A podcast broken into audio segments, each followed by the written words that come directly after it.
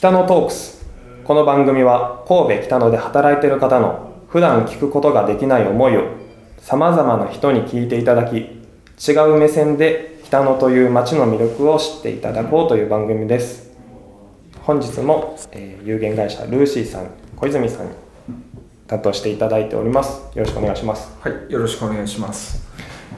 えーっとですね前回神戸 R 不動産のお話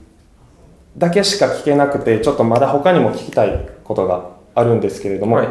えー今回は、えー有形会社ルーシーさんは神戸 R 不動産だけじゃなく、はい、えー北の窓はい。と等でいいんですかねファームスタンド。北のまあ、窓まあ、北の窓とファームスタンド、まあ、あの、はい、まあ、あの北の窓の中にファームスタンドが入ってるというふうに位置づけてもらったらいいと思います。はい、じゃあ北の窓のことを聞いてはいいこうかはい。なと思うんですけど、はい。えっと北の窓されて何年？ここはまあ、まだ2ヶ月とか、二ヶ月。それぐらいなんで。最近のはい、最近できたばっかりなんですけど、はい。ヨガや、えートレイルランや、は地産地消のはい、食べ物を使はい、ったはい、カフェとかもやられてるみたいで、はい。その最近よくあのランチを食べに北野でしてるんですけど、はご飯を食べるところがなくて、はい。すごいまだまだ来れてないんですけど、はい、なんかできたのは嬉しいなっていう、はい。ランチを食べれるところが、はでなおかつ地産地消なんですけど、兵庫県って結構広いじゃないですか、はい、結構北の方北でいいんですよね、えー、と上の方からはい、お野菜を持ってきて、はい。ここにここに持ってきてくれてる農家とかっているんですか？いや、もう全然、あの、北の方の人はいないですね。のあそうですか？うん、まあ北って、えっと兵庫県の北の方の話ですそうよね。ですね。あそそれはいないし、あ本当です。まああのーまあこの店の活動の根本になっているイートローカル神戸っていうのは、はい。あの神戸市内の農家さんをおと一緒にえっ、とより豊かな神戸の食文化の農業文化を作ろうということなので、はい。基本は神戸市内の神戸市内のはい。はい。なのでまあ車で30分40分圏内のぐらいの方々が基本中心ですね、神戸市内ってごめんなさい。あの神戸に住んどいてあれなんですけど、はい。どこまでどっからがどこまでが神戸市内になるんですか？まあ神戸市北区西区がまあ大きな、まあ、大体あの農産物があるエリアですね。はい車で大体40分ぐらいの範囲ですね。この、えー、と北の窓でファームスタンドをされてるじゃないですか。地産地消で,、はい。で東遊園地っていう場所が三宮にあるんですけど、はい。そこでイベントもされてる、はい。まあいあのーイベントというふうには呼んでほしくないんですけどできれば、はい。あのー朝市っていうかね、まあ、要はマーケットをやってますなのでこれはまあほぼ毎週、はい。あのーやっていて、えっといわゆるあのイベントにならないように逆に言うと気をつけてやっています。まあそのマーケット自体がえーまあ年間42回ですね、あの東園地でファーマーズマーケットやってる中でもう4年目に今年で入りました、まあ去年からあのリアルな拠点があったらいいねという話が進んできて、はい。まあ、その中で、まあ、ファーマーズマーケットに出店くださってる農家さんの野菜を、まあ、ここに集めてでまあ販売するだけじゃなくて、まあ、実際に、まあ、ランチとして食べてもらったりとか加工品として販売できたりとか。でファーマーズマーケットは野菜でで屋外での、まあ、こうマーケットなのではい。いろんなことがですねあのやりにくいまあその、まあ、生ものを出してはいけないとかですね、はい。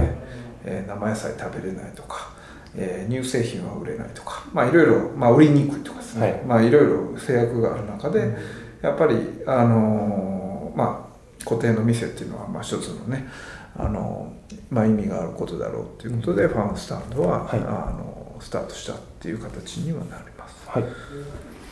でその中で、まあ、北の窓の中に、えー、ファームスタンドっていう機能ともともと我々シェアオフィスを運営してまして、はい、でこれは移住してくる人っていうのが、まあ、78年前から神戸にいて、まあ、我々そその人たちのお、まあ、声を聞いていて移住してくる人たちはやっぱりなんか宿り木になるようなこうみんなでシェアできるようなスペースが欲しいというふうなことが多かあのみんな声声声を上げておられたので、えー、自分とこのこうまあ借りてたですねスペースをあの家を逆に言うと改装してシェアオフィスにしましたと。でそのシェアオフィスがだんだんだんだん、まあ、あの大きくなってきて今新しい場所にそのシェアオフィスを移したっていうまあ、いわゆるコワーキングシェアオフィス機能っていうのが北の窓の中にある機能の2つ目ですね。で3つ目は、えー、毎日登山さんというですね、株式会社ビーチタウンという会社が、アウトドアフィットネスっていうのを提唱されていて、はい、まあ、屋外でこうスポーツを楽しもうよというようなあの屋外で体を動かして、えー、日常的に緑の中に身を置くことによって、えー、体を健康にしようっていう、まあ、スポーツクラブの運営全国で運営されてる、まあ、そのそこの代表の黒野さんとたまたまあのひょんなことから出会いがあってですね、はい、で北野の話とか神戸の話をしたらあのなんかこうの乗っていただいてですね。まあヨガスタジオ兼アウトドアフィットネスのスタジオっていうのを今北の窓の中に開設していただきました、なのでまああの我々えー、こんな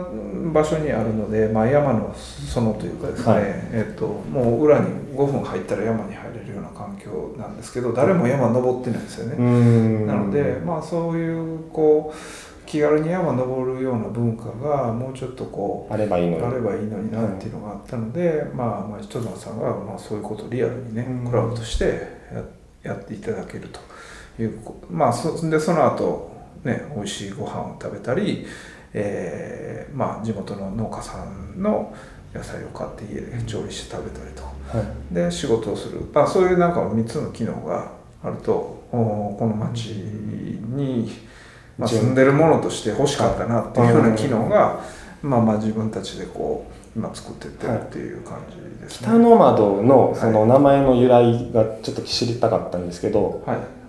北の窓はですねえーとまあ、北の窓っていう意味もあれば、はい、北のの窓族というかこう、まあ、パソコン1個でこう仕事する遊牧民のような、っていうイメージもあればあの北のの窓というかですね、はい、まあ、ウィンドウですね、まあ、そういう意味も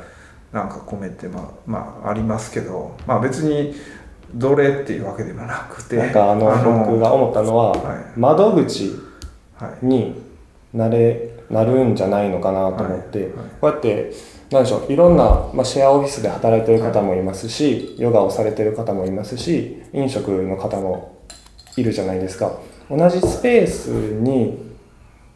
違う人が働いてるっていうつながりとかも挨拶したりとか何をやってるかわからない人ではないじゃないですか、はい、仕事をしてるので。つながりっていうのがどんどんどんどんできていく場所っていうのがすごい素敵だなと思って、うん、その灘の高架下のこともそうですけど、えーと、天井が高いところ高架下の天井が高いところですね。でカバンを作ってる方がいらっしゃったりとか、はい。はい、で全然その交わらなかった人らが、うん、そこの、えー、阪急の春日の道から、灘の方ですね、のところで仕事をしてでいろんなつながりができていって、なんか横同士のつながりって現代においてすごい希薄だなと思って、アパートに住んでるんですけど横の人と顔合わせても横の人は挨拶はするんですけど、その隣の人とは全然挨拶しないですし、誰が住んでるのかもわからないっていうことがすごい多くて、で、まあ、僕が今回インタビューさせていただいてるのは同じ町で働いてるものとして顔は合わすけれども何をしてるんだろうとか、うん、えー、どういう考えで、まあ、北野で働いてるんだろうっていうのを知ればもっと何でしょうね町自体がアットホームになるというかそれぞれ、まあ、つながりができて刺激し合えるところは刺激できるんじゃないのかみたいなことも思ってたりとかしてたんです。で今回小泉さんのことをいろいろちょっと中西は調べさせていただいたんですけど僕もどういうふうな人生を歩んでいこうかまだ指針も決めてないんですけどすごい共感できる部分もあってで今回インタビューで最後中西は、えー自分のことを語ってしまいました、でこれもいろんな人に聞いていただきたいなっていう思いもあるんですけど本当えっ、と全然聞けなかったです。すみません。いすみませんでした。しどろもどろでした。またえーまた次回縁がある時に、はい。えー有限会社ルーシーさん小泉さんにお話を伺いたいと思います。はい。本日は、えー北のトークス以上となります。ありがとうございました。ありがとうございました。またよろしくお願いします。はい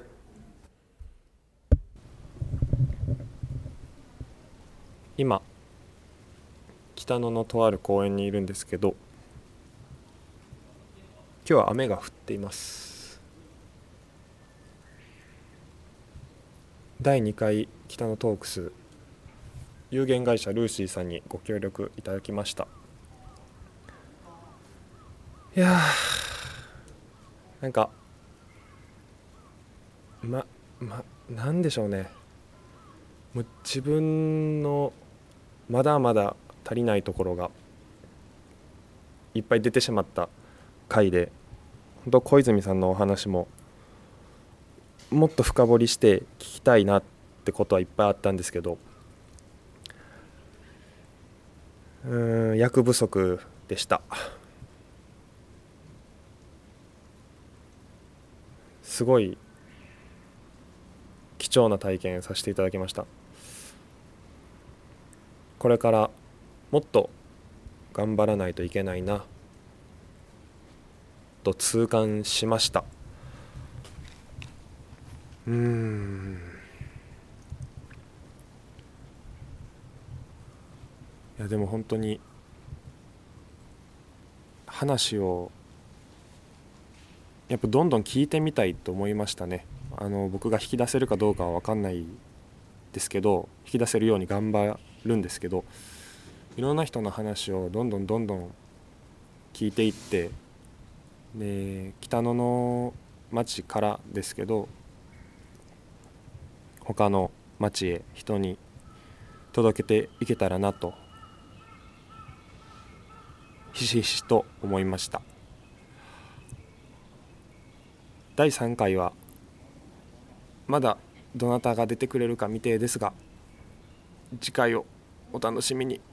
温かい目で見守ってください。温かい耳で聞いてください。インタビュアーの中西幸宏でした。さようなら。